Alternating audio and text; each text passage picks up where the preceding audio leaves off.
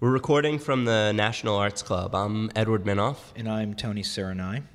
and uh, you can call me Ted Thank you. officially. And uh, so we're here in the National Arts Club, right on the south end of Gramercy. We're in this beautiful Northlight studio uh, facing northeast. And uh, Just a wee bit northeast, but it's almost ideal. Perfect but the light, lighting. yeah, this is pretty much the ideal studio. The light is coming in. It's pretty well directed from a pretty high angle, and then you've got this big bank of windows to kind of fill in a little bit. It's a very nice studio. So, where, uh, why are we here, Ted? Well, there's a lot of tradition, yeah. There's a lot of tradition and. and You walk through the of it, halls and you're um, surrounded by really amazing paintings through by some of the greatest American painters uh, from I don't know maybe early 20th century on. I think Yeah. the club was founded what in the 19th century, wasn't it? Um, I We're going to so. eventually We're interview gonna somebody eventually, and uh, learn a little bit more. So we shouldn't probably delve too deep into that. Yeah. But uh, it's it's an amazing place. You walk in off of Gramercy Park, which is kind of a weird place. It's you have to get a key to go into the park. It's like that's why it's the most beautiful park because nobody's allowed in it. They can keep it pristine. So you walk don't in this beautiful, pristine park that You you're don't allowed in, and pesky humans. walk into the National there. Arts Club, and we cut through. It was kind of like the beginning of Goodfellas, cutting through like the back of the Copacabana. We're going through this bar room with uh, wood paneling and Tiffany chandeliers, and uh, it was dazzling. Up in some back like corridor somewhere. This place has tons of secret passages. Ve- Um, a, a very haunting, sort of ghost-like setting, uh, but but very beautiful too.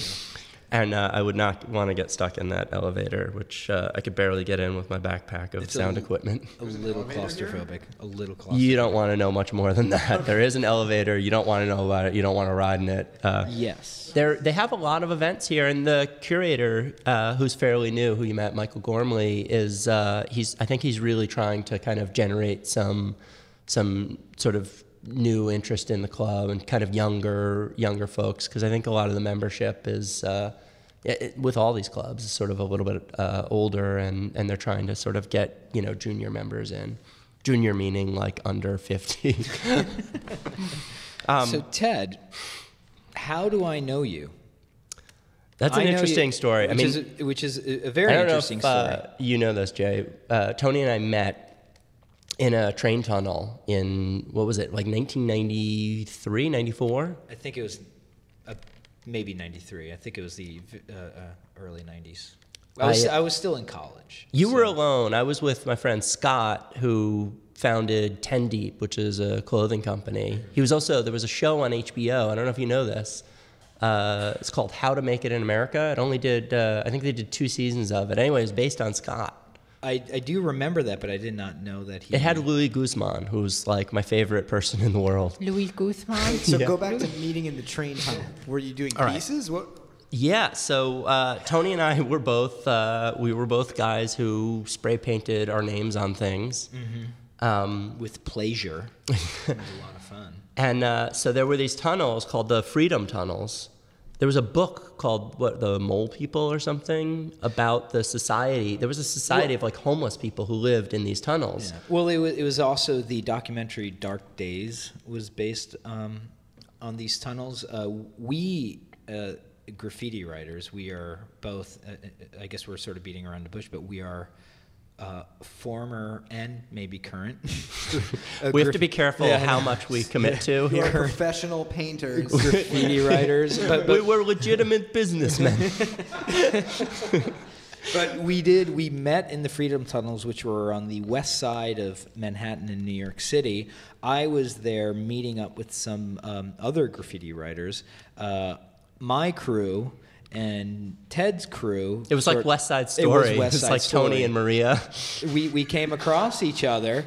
It just happened to be unplanned, uh, just in in underneath Manhattan. It just happened to be that We get together. I think that's enough. That, wait, so so, and you both became fine arts painters, or, or were you already both? Well, fine it's kind of funny because so we were both. I think we were both frustrated wannabe fine art painters, and because we were frustrated and young and angry and angsty, we took it out on the walls. So we we both, I think, became graffiti writers hmm. because it didn't seem like people painted the way that we both wanted to paint. I know I was like every time I tried to paint that way, you know, in school, I would be discouraged. I was, you know, why don't you want to splatter paint? Like, You why? have to put this story in the bio for the podcast. That is the fact that you guys met in a tunnel doing We met in a tunnel is doing so- graffiti. That's really worthy of the of the bio. For and, sure. and we were relatively deep into the We were in- real- in- yeah, I mean, I- into the tunnels and I, and I think uh, Uh, Well, I remember you were. I think you were probably the first one there, and you were maybe just putting up a throw up or something. And I was eager I was Uh, eager to get get you know to get work and Scott done. and I, we we start walking over, and we say, "Who's who's this guy?" You know, and, Yeah. and Scott thought, "Wait, wait, wait! I think he's going over something." You know, some one of these things that's like potentially confrontational. So Scott like has a knife, which like we weren't we are these weren't guys, like are these people you're still friends with? You're talking Yeah, about? yeah, yeah. I remember coming up on you and seeing you, and Scott was like, I think he's going over something. And he's reaching in his pocket and grabbing his knife and walking and having the whole, like, well, what do you write? Well, what do you write? Well, what do you write? Nobody wants to say who, what they write because you never know who's rolling up on you. Well, who- when you know. It could be a rival. Yeah, Yeah. but when you say that, what do you write? Generally speaking, to the people who don't know what that means, um, is that you're asking somebody what their name is, what their tag, what their you know whatever people call graffiti tags. But um, so it could be possibly uh, a- a- Compromising. A, compromising thing. So a lot of times it, it just ends up in this sort of stalemate of like, I'm not telling you. what do you What- write? Who no, are you? well, what do you it's pretty much saying, "Who are you?" Well, who are you? No, but who are you? Right.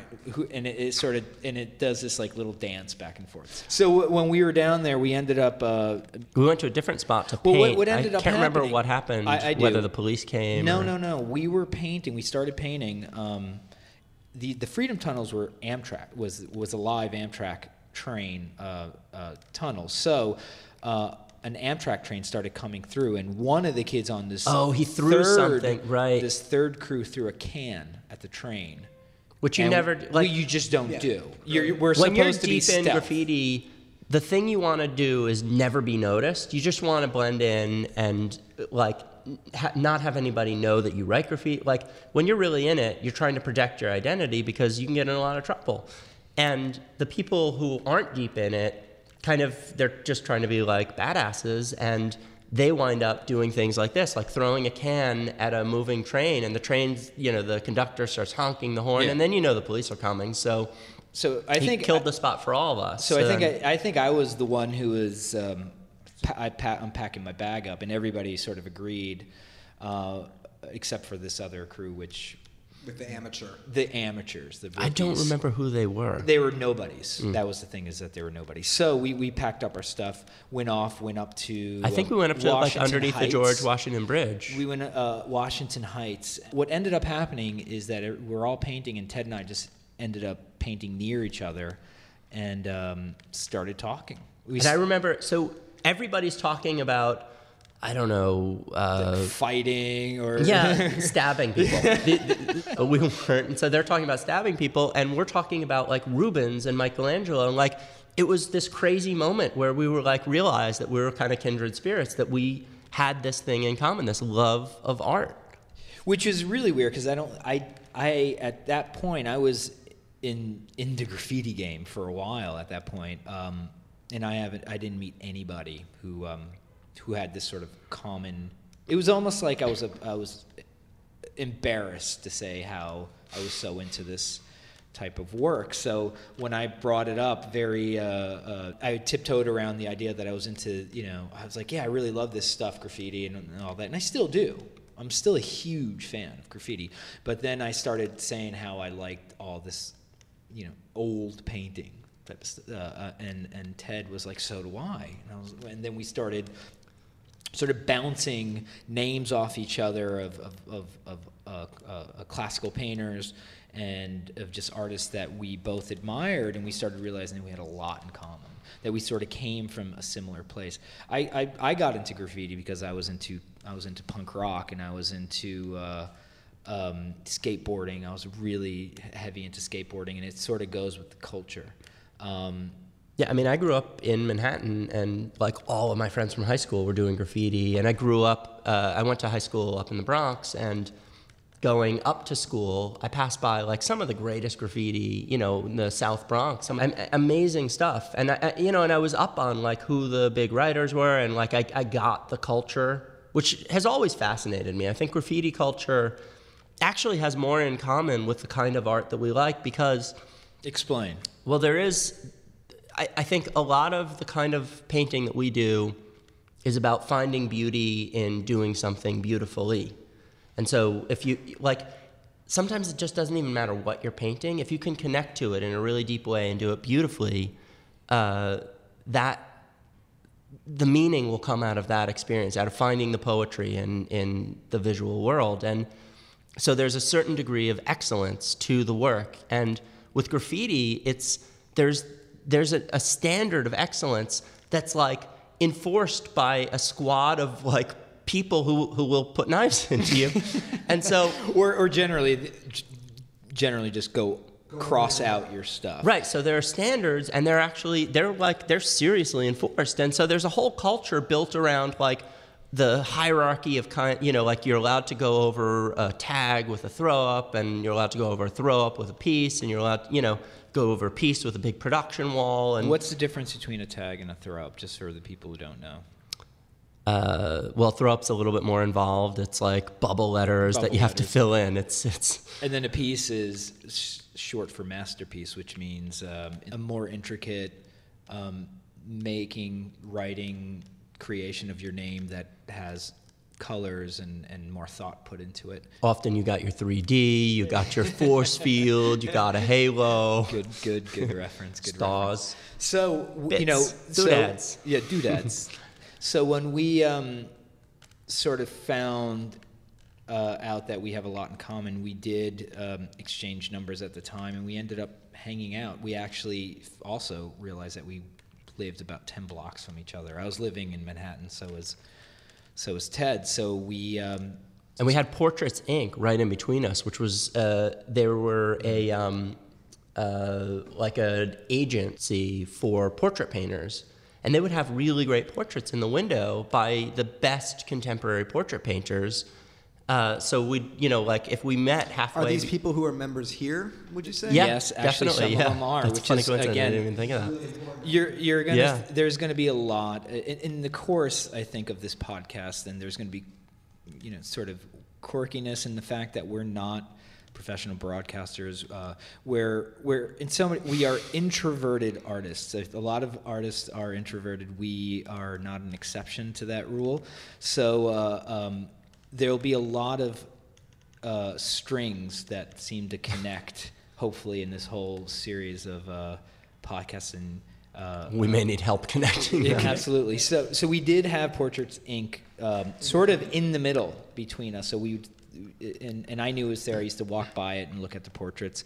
Um, we would meet at the Met. I know it's, it's, it sounds like such a romance, but we It's a would- bromance. It's It a was- bromance. He, he used to take me to the Met. He never takes me there anymore. Well, I'm a little bored of you, but anyway. so we would go to the Met and everything. So we did stay in touch, and uh, we, I think we actually, no, I don't think I know that we um, really helped each other to sort of find our path as artists. Well, at the time, you were in illustration I school, was in and I was in film school, Yeah. and I was in film school for animation, which kind of uh, through my frustration with you know with with painting, I went into uh, graf- I got into graffiti, and I was doing that, and then through graffiti, that led me to animation, and uh, so I started studying animation at uh, at NYU at Tisch, and uh, then I wound up working in animation, and Tony, who had studied illustration, wound up going into animation to do backgrounds. And our first job,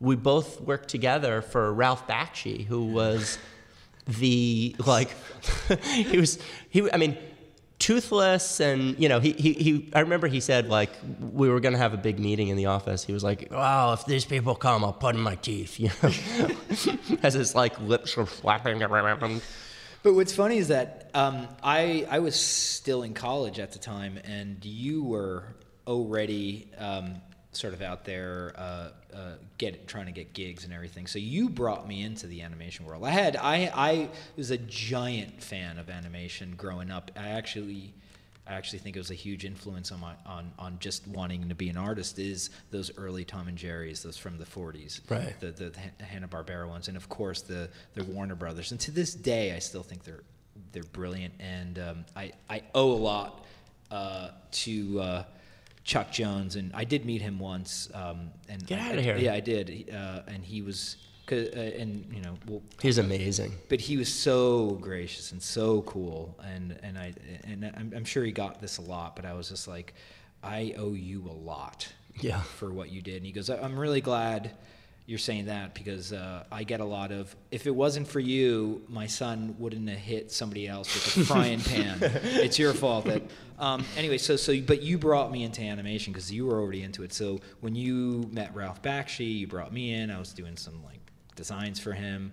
Uh, again, uh, I was still in college. Um, you ended I was actually still in college too. I was You were, yeah, finishing. yeah. we were both finishing up because I think we finished up. I finished up maybe uh, one semester before you, um, but then, and then we went to MTV. you went to MTV. Well, actually, I, they called me in for a job, and uh, I interviewed for it, and they said, "Great, you know, this all looked good." And I said, "You know what?" I said, "I, I know somebody who could do this job way better than I could, because it was it was for background painting or for yeah, I was like, paint- And I was paint. like, I, you know, I'd love to take the job, but honestly, I, my friend would do way better with this. For So- what show? It was for a show called The Head, yeah, which was created by this guy Eric Fogel, who later created uh, Celebrity Deathmatch, which is probably more well known. but at the same time, it was um, Beavis and Butthead was going on. And it was it was the beginning of that. So they so you got the MTV job, and then Well, so then I turned. I, I you took- brought me in for that. Well, yeah. I, so I gave them your info, and then I didn't have a job. And like two weeks later, they called me up and they were like, "Look, this other thing came up. You want it?" And I was like, "Yeah." sure." so uh, right as they're like shaking my hand to give me the job, I'm like, "You know what? Somebody else would do this better than I would." Always self-deprecating. So so then uh, we ended up both in animation for a few years. But working at MTV was kind of great. I mean, was- because they, they would open up other channels for you. So Tony and I both we co-produced a spot for the Video Music Awards. I still have the T-shirt somewhere. What was it like 1996? I think it was, nine, was more than co-produced. We directed and we did it. We, we- did it like did start to thing. finish. We did the intro for Best Video of the Year, which was TLC Waterfalls. and we got to go to the VMA party, which was kind of a treat. It was great. And I remember we were walking to, to the party with uh, Mike Judge, Yeah. and he was like going on and on about how much he loved our intro. Like it was just he, he just Our little like, animated short. and it was pretty amazing. Like, there's a guy who, I mean, I'm a big fan of Office Space and Idiocracy and, and Beavis and Butthead. I, I, mean, it was pretty awesome to have that guy, you know, and, and our little spot got seen by like millions and millions of people. I mean, it was, it was, that was sort of a high point for fame for us. and it was all downhill when, downhill slide when we decided that we wanted to pursue painting. Well, that's a funny thing that you bring that up because I think um, I ended up leaving MTV and going to work for Disney and doing that for uh, for uh, a few years. Um, I started on this show called Doug, which is weird because um, we, with some of my students that I've I've taught when that comes up or, or something comes up of like my past, whether it's the graffiti thing or something, somebody mentions Doug, and I'm like, oh yeah, I worked on this show. It's called Doug. I'm not sure if you ever heard of it. And I was so surprised know They all grew up on they it. grew up on it. It's like uh, it was almost like our Warner Brothers, Right, or, right. You know, but but the idea that they would sort of flip out and say, "I can't believe you did that," and I'm like, "Oh yeah, it's kind of whatever," and they're just like, "No, it's a huge deal." Um, but anyway, so I did that for a few years. Ended up doing some um, um, uh, concept work for uh, Disney and everything.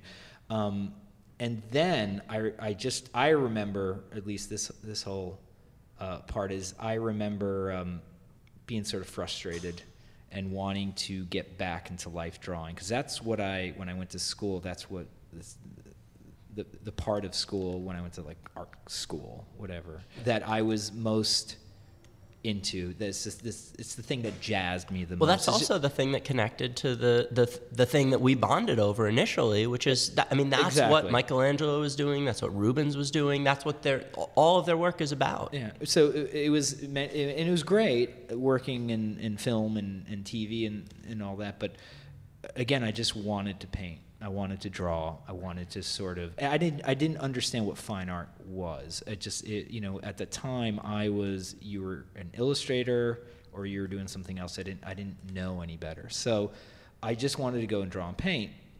So I asked Ted, and I said, "Hey, I want to go, just do some life drawing. So let's." Uh, Well, and you had heard about this amazing class at the National Academy of Design, which is up on the Upper East Side, kind of near East where we were living, and you were like, "There's this young teacher. He's apparently he's amazing." Like Tony was way more plugged into that art world than I was. Uh, I, I mean, I wanted to be. I was a wannabe, but I was an outsider to it. And I guess through SVA and through like you know some of the teachers there, you were you were sort of plugged into the scene a little bit. Well, I was exposed a little uh, more, but um, it wasn't. You know, when you look at it in hindsight, I was barely. I mean, when Right. we talk about the education Well, yeah. system of, of of fine art painting in this country or in, in, in the world, actually. Um, But not, I, I was- mean, nothing like all of the things that exist now. Not, there wasn't a fraction of that back then. It was very like people were just trying to cobble together something that resembled the tradition that we were all sort of. Uh, What do you mean by all of the things that exist now? Well, I think there are a lot of academies, a lot of a lot of uh, ateliers that are teaching the kind of painting that uh, that we both were drawn to, and at the time there really wasn't there wasn't much of a, a there wasn't much of a community built around that, and so that community grew in the time that we uh, found this class between that the time that we found this class and now. And uh, so we, we found we found this class with uh, Jacob Collins, who was I think he was like in his last month teaching at the National Academy of Design. So we got to do it for one month, and uh, I think we were both pretty pretty hooked. I at the time was starting my own animation company with uh, two two partners. They got like financing, and uh, it wound up we started this animation house, and we were doing commercials and pilots, and we were developing uh, shows for for TV. Um, and at the same time, I got kind of hooked on this other thing, and it was like just when the animation company got started to get successful, we got like a commercial representative, which was a big deal. We had our first like year where we did uh, over a million dollars of you know of, of business, and you know for us at the time that was like a really big milestone. And that was the moment I decided to just drop out. I just tapped out. I was like, you know what? I, I got to follow my heart. I got to paint. I'm going for the highest uncommon denominator. yeah, pretty much. Is how can I make my life a little bit more difficult? I- um, how? I interview potential students and always just tell them, please, if you can make any other decision, if you can do anything else with your life, do that. Don't do this. so you, you decided um, that you wanted to focus. You couldn't completely wholeheartedly. Well, it took a little your, time. Your time to, to sort of go into the the idea of maybe pursuing a fine art career, but you did sort of jump in. I was at the time still working at. Um, Well, you had a full time I gig. like full-time I, gig, and I my was- job was flexible. and I was also under contract. So what what when we started taking classes again and sort of just getting back into into life drawing and and and, and life painting and and it sparking that desire to just want to do your own work and sort of pursue that lifestyle. Um, you were able to commit more time to it, um, so you ended up actually starting to Well, study. then, so then I found, I mean, we both found Jacob. We Yeah. both went to his studio. Remember that experience? I do. It was it was, it was strange. Um, How we old were were you? we were in our twenties, um, but then he like early to mid 20s. Yeah, and I do remember that he uh, it was he was sort of ending his time at, at at there, so he came to us, and it seemed like he was like, you know, why I I don't know I you I guess he saw that we had some sort of talent, and he wanted to. Uh, he he was pretty much like, look, I'm I'm gonna kind of leave this place and I'm gonna start this this other school, and I'm the idea is that I want to gather a bunch of people who sort of think the same way, who who want to pursue the idea of, of, of whether it's classical painting at the time, whether it's classical painting at the uh, or uh, any sort of idea of a, a, a, fine art career that that is is in has the roots in excellence and and classical painting. So he wanted to start this collective, this school, this atelier. So he asked us if we wanted to be a part of it. Um, I was like, yes, but I can't right now. Ted was like, yes, and I think I can. So he was able to jump on that. Um, and well, and I remember just going into his studio was like a, I mean, that was like a milestone in our, in I think in both of our lives where we walked to, into. He had a brownstone in uh, in Park Slope, uh, and we walked to the top floor, which is where he had a studio. He had a couple, like a couple skylights and he really like he, he liked kind of darker like almost baroque painting like caravaggio maybe even later like rembrandt where there's very limited light so he had these skylights but they were all blacked up with uh, with curtains and he had this like system of uh, like crazy scientist pulley system like a pulley system of cords that he was like operating like i don't know yeah like a mad scientist he had a visor on he was it was just weird and dark but there were beautiful paintings everywhere and here was a guy. He had, he was married. I think he had maybe one child, or maybe she was pregnant, or I don't know something. Like he was starting a family, and I thought like, this is this is exactly what I've always wanted. And here's a guy. He's got it. Like this this is this is possible, and I never thought it was possible before. But I also, I mean, I was, I saw some the idea of a fine art career and some of the teachers I studied with uh, in college, but. Uh, you know, I wasn't really going to their studios a lot. A lot of them were still illustrators. They were still doing sort of commercial jobs. This was one of the first experiences of somebody who's actually doing it. So when you and you know you, you hear about it, you read about it. I read a, lot about it um, and researched it on my own, but it was I still felt like I was sort of alone. Um, and then when you see it, it the the romance of it, the the the the stories that you read sort of it, it, it made it seem like oh wait this is exactly the story like the story that I read about these great artists and everything. So it was definitely it just that looked defining moment of being like that's what I want to do with my life. I just want to make my paintings. I want to do paintings uh, you know that are excellent and that I can be proud of and I can you know have all the integrity in the world hopefully um, and sort of pursue that. But at the time, I couldn't necessarily pursue it because I was under contract. So is this the guy who you now are, are doing the school with? Yeah, yeah. So, his, so you've been involved with him for a while. Yeah. And so yeah, so I mean, he's he's really he was sort of our conduit into this world, and uh, and he's been since then a good friend and mentor. Uh, you know, he's somebody I think we both call him when we have questions, or you know, he's super smart and and I'm uh, sure we'll get him on on this podcast. We're definitely, point. yeah, yeah. Um, Strap in for that one. It's going to be a good one. um, so anyway, so that's sort of in a very loose way how we um, got into more of a fine art career. Um, and now we're trying to kind of, I, I think the kind of painting we do tends to not really make it into the mainstream of the art world. Uh, ever since you know you had I don't know, Duchamp putting a urinal on the wall, and you had, you know, abstract expressionism, and you had a, art going in a lot of different directions, and you have performance art, and there are a lot of different different kinds of things, but this tradition seems to have kind of it, it's it's it's sort of been forgotten by the mainstream art world, and so uh, I think we were sort of we were both thinking that what we do, that the, this art form that we're both in love with, really needs a voice. And so we were hoping that we could put together some sort of a podcast, something to speak, just just to speak and maybe even to formulate our ideas. Maybe we're not even sure exactly what we want to say, but to through talking, through talking to each other, through having guests in and talking, maybe having, I mean, obviously having people from our world in, but also having people from,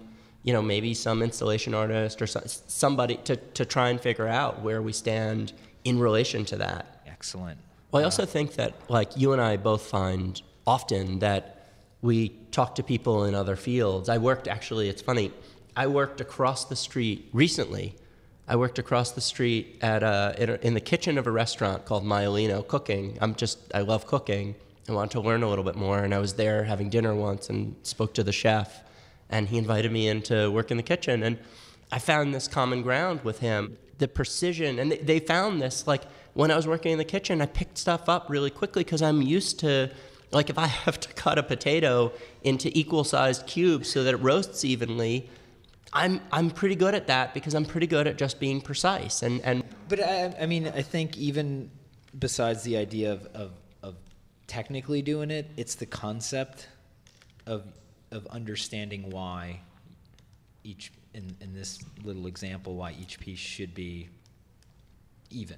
Well, there's uh, also the idea of cooking with love, which I, I love the idea of that cooking with love, like that every part every part of the process is done with such care and such precision and that you're in love with each part of it so e- even if you're just doing prep work if you're chopping something or you know you're making a sauce it's you throw everything of yourself into it and you try and do it perfectly mm.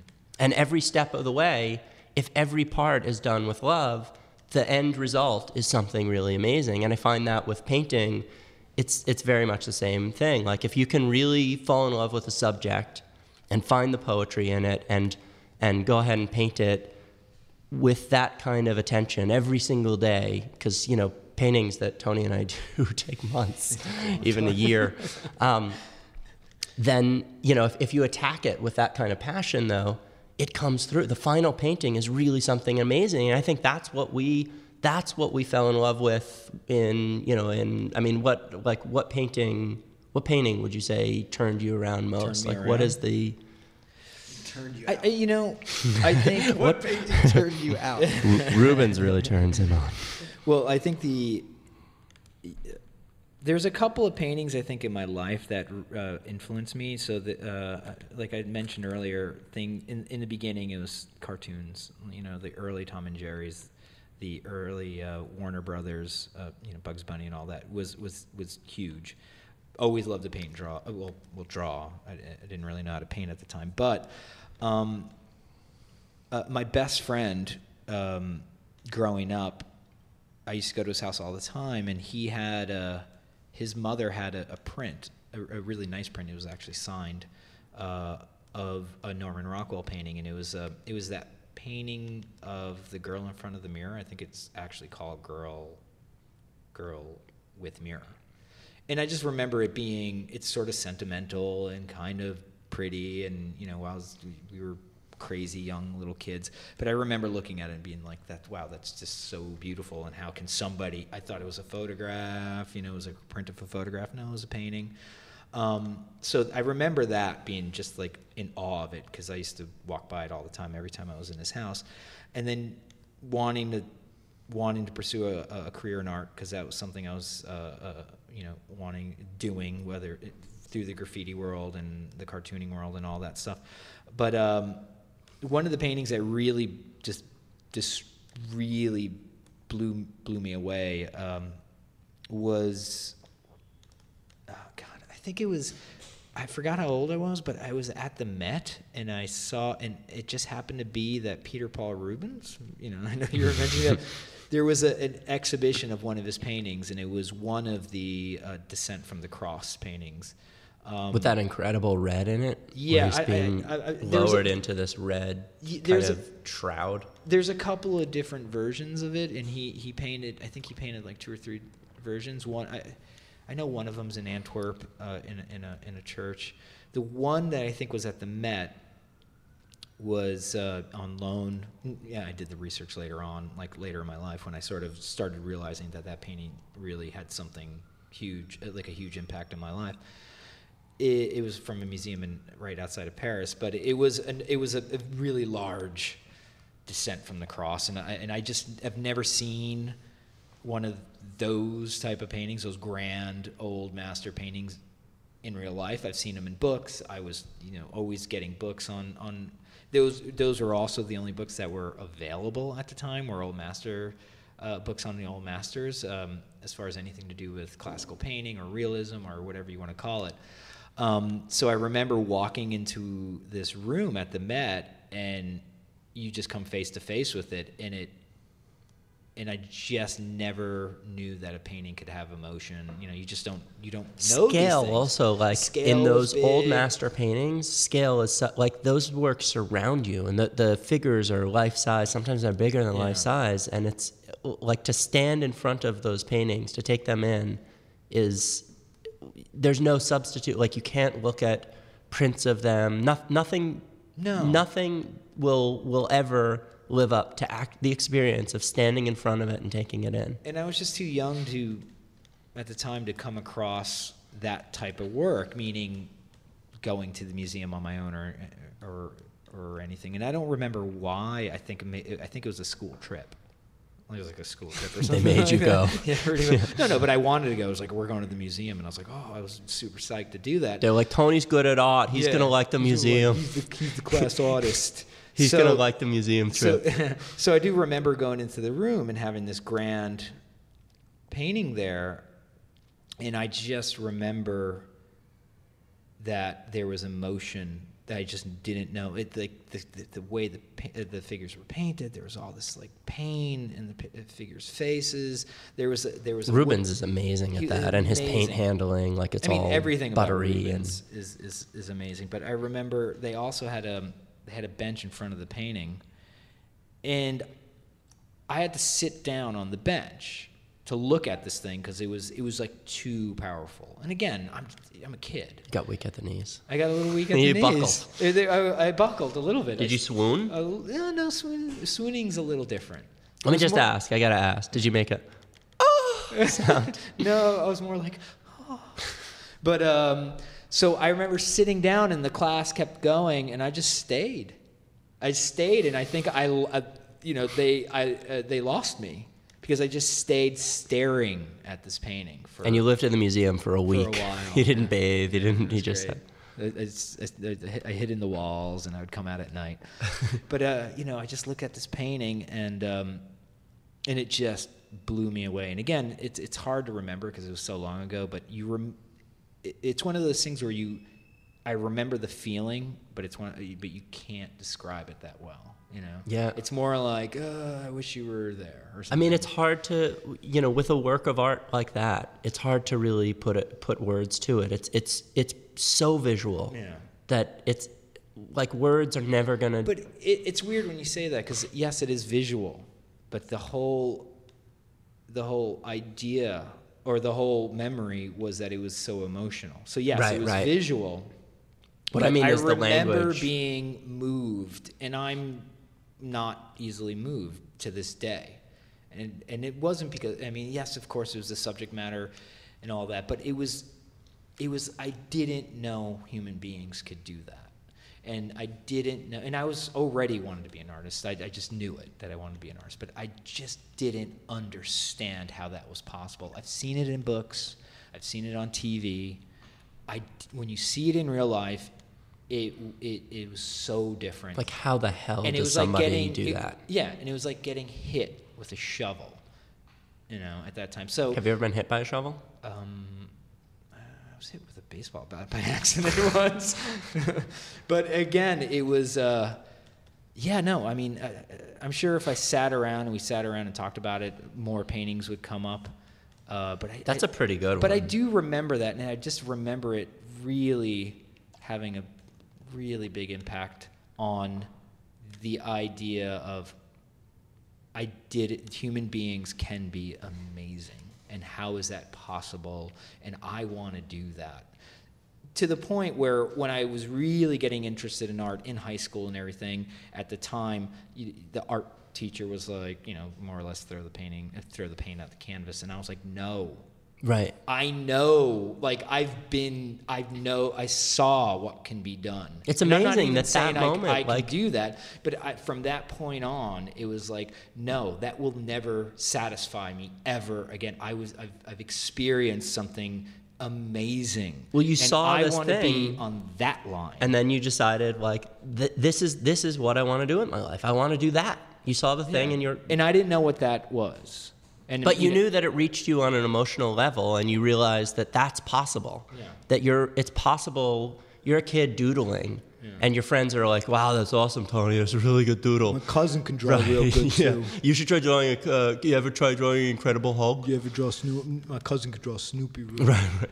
But then you realize, like, whoa, this is way bigger than just impressing my friend. Like, I can actually reach people deeply by just painting a, an amazingly beautiful painting. in a weird way, it was almost that idea of like, the more you know, the harder things get. You know, the- Right. The, concept, but it, it was almost, it was almost painful because I knew that now. I saw it, and I knew that I can. I was just like, oh man, that's that's.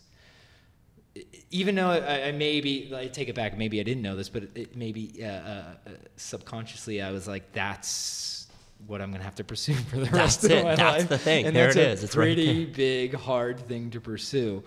Um, I mean, so I so- mean, I, I would have to sort of, I would have to give that painting um, definitely one of the big, weird, Change uh, your life change your moments. life moments, and and and and to this day, you know, when I started uh, uh, uh, running around.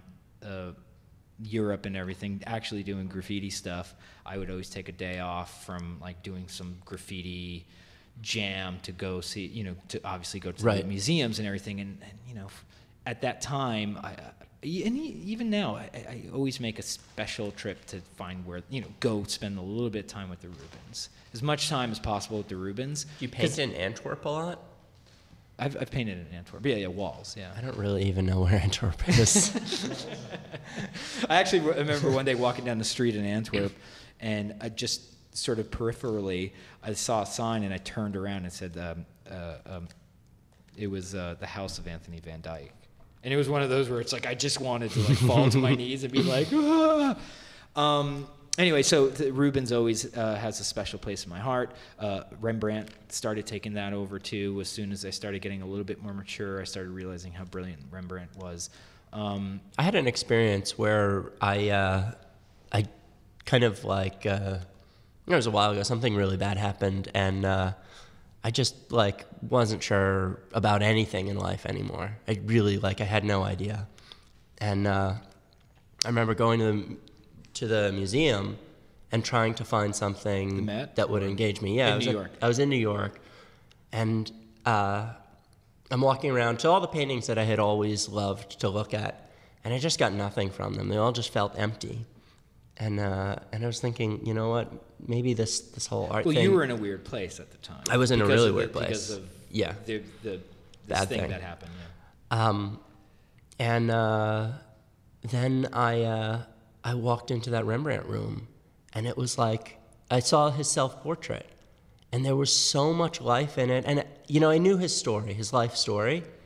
I mean, here's a he he lost everything. He he was a guy who was like on top of the world, and his wife died, his kids died, everybody everybody he loved died.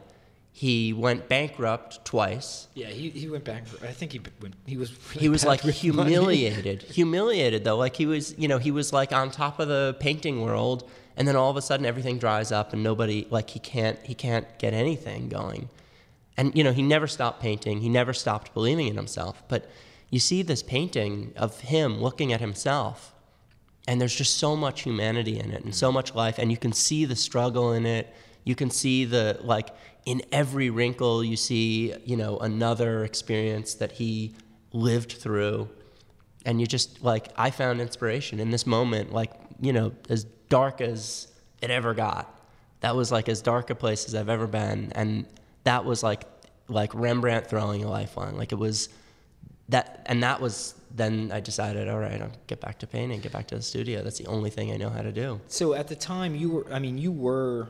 You were already pursuing And stu- you were studying painting, you were studying drawing and all that stuff. Yeah, I was actually I was in Italy at You the were time. in, yeah, I remember. I was that. So- studying in Italy, and then I came back for a little back. while and just kind of tried to find my bearings, and then went back to Italy. I struggled for a little while longer, um, but uh, Would you say? I mean, would you say that that Rembrandt that Rembrandt painting was one of the more influential, important paintings in your life? Yeah, well, that moment it really That was. I mean, was. I think, and and then I, I think I became a little bit more aware of something deeper in the paintings Mm. that that you can actually that there's a soul somewhere in in that paint. I mean, it's just it's pigment and it's oil, but that somehow you could go a lot deeper with it. And just looking in his eyes, I found something. I found some meaning, not just in the painting, but in life. And uh, that that moment definitely, like it. I mean, every day that I paint, that that moment inspires me. Sort of trying to chase that in a way. And, and, and I'm, I'm not saying that you you know go to other people's paintings, Well, I know that, but it- it's that idea of this this uh, I don't want to even say transcendental, but but but you're you're- Transcendent. transcendent, yeah, yeah. we're not meditating. yeah, but a trans this moment of a like a higher moment, whether and I, and I don't mean that necessarily in a religious way or any of that, but it's just this this undescribable moment that you you felt um, that you experienced um, through through art in so many ways because you were looking at a piece of uh, of art. Um, Well, I realized that there was something possible with paint that I, I guess I, you know, I, I always sort of thought it was possible, but I never really, like, it, it reached me deeply in that moment. And I realized that that's something that, as painters, that's something that we can do.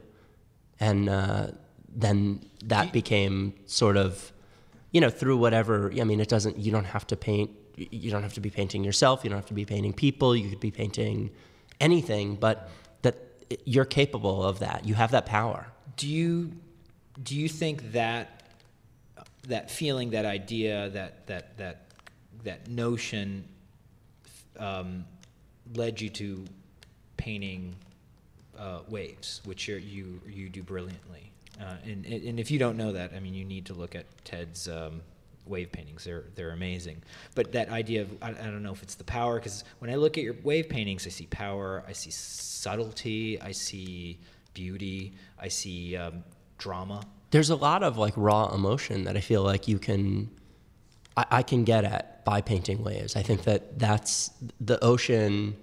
It's you know it, it just it, it reflects what's around it, and so it's sort of a mirror for everything around it. And you know if I mean some of those paintings, if I'm feeling pretty dark, some of those paintings get really really dark very and stormy and sometimes a little bit angry, sometimes a little bit scary.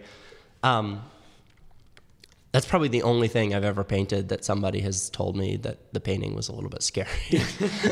well i mean the ocean could be I could paint a guy with like a severed place. head and a you know hook for a hand, but the ocean that was scary, yeah. Uh, well, but it's I mean it's very raw, and I think that I, I am interested in that, and that in sort of making that connection, that emotional connection to this thing, which is largely abstract because I make up the paintings. They're not they're not based on anything in particular. They're based on more sort of memories of experience and more even feeling. Well, I mean, you you say that, but and I I know where you're you're coming from, but the process the process of you doing those paintings too aren't necessarily made up. You're you're you go and you draw and you study the beach and the waves and the ocean for hours and for many many years to understand the the uh, the science of it. So you're not making it up in the sense that um, you're just sort of shutting your brain off. Like you you have an amazing amount of notes because you do that. You you Well, I paint- you worked paint really painting- hard to- yeah, to paint understand the life. elements. You don't use photographs or any of that stuff. I never use photographs, but I don't paint them from life either. I, I, I mean, I do studies from life. I do a lot of sketches, but uh, the paintings, excuse me, the paintings themselves come from more from memory, and uh, they're sort of idealized visions of you know of what what I want to see or what I feel, as opposed to what I did see or what I am seeing. Uh, so they're in in a lot of ways they're abstract paintings. Yeah, I mean, they're. Um, I, I, you know, as a fan of art and as a um, you know person who's who's known you for a long time, uh, I th- when I do see those paintings, I do feel like there there's an honesty to them that I always just knew, just always felt. So. I mean, it's definitely don't know. something I connect. Well, you paint what you connect to, right? I mean, like your paintings, your paintings are incredibly personal. Like they're a collection of things that you that represent, I don't know, moments in your life or uh, things that you're interested in. I mean, you- you're like more than anybody, like obsessive about like you get interested in something and you get Yeah. obsessed with it, like to a fault, actually. like a madman. it's a little. and then you I construct these these scenes that are you know that represent different you know you i don't know you wanted wallpaper in the back and you got this like samples of like the finest like vintage res- retro wallpaper and then you had to tear it and stain it just so and No, yeah, I, I'll, I, I do. but they're do- incredibly personal you're thing- connecting yeah. to things you're you're explaining i don't know some something about your experience in life through those paintings right and then at the same time doing this other thing which is painting them in a way that nobody in the world can paint you know you're I don't know if that's true, but thanks. it's amazing i mean you're, you're they're they're just amazing They and- they are personal, even in um even if it's something that's um, sort of a simple idea, not necessarily that you know intricate of a, a, a thought process. But there's always something about a painting that is you know just sort of my little thing. Um, and I think that idea, even if, if it's simple or if it, maybe there's a, a grander meaning to it, is um, why I thought when I sort of brought up the idea of just us hanging out and talking on the podcast, like making a podcast or something, or just us hanging out. I mean, we've had so many conversations while we're painting in our studios, talking on the phone on our headset and phones our headset phones talking and just having these great conversations. How I'm always like, well, I would love to talk to other people about uh, what they do, whether they're painters, whether they're musicians, whether they're sculptors. Uh, you take the word artist out, or sculptor out, or painter, or you know, chef, or something, um, and you know, you can rearrange the words, uh, the titles, and it would still make sense.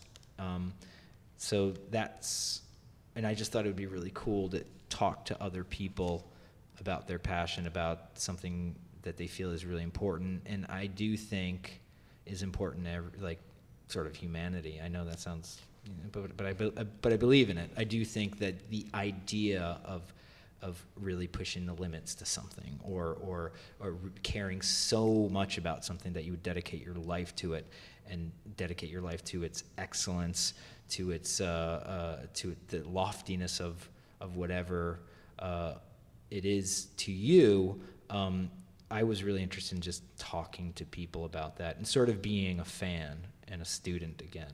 And you know, I think we're always going to be students, but the idea of uh, like being being inspired by Yeah. other people who are doing something great. Well, I'm that- excited to, that like- I don't do. So I think the idea of this, uh, at least the, the the the foundation of the podcast, or is to tr- explore that, talk to people, and just sort of sit back and hear their stories, hear their their uh, um, their goals, and also their um, where they want it. You know. Yeah, I'm excited goals about to start to have those conversations with people. I think that we've everybody who we've we've approached about coming on as guests, and we're going to start doing that.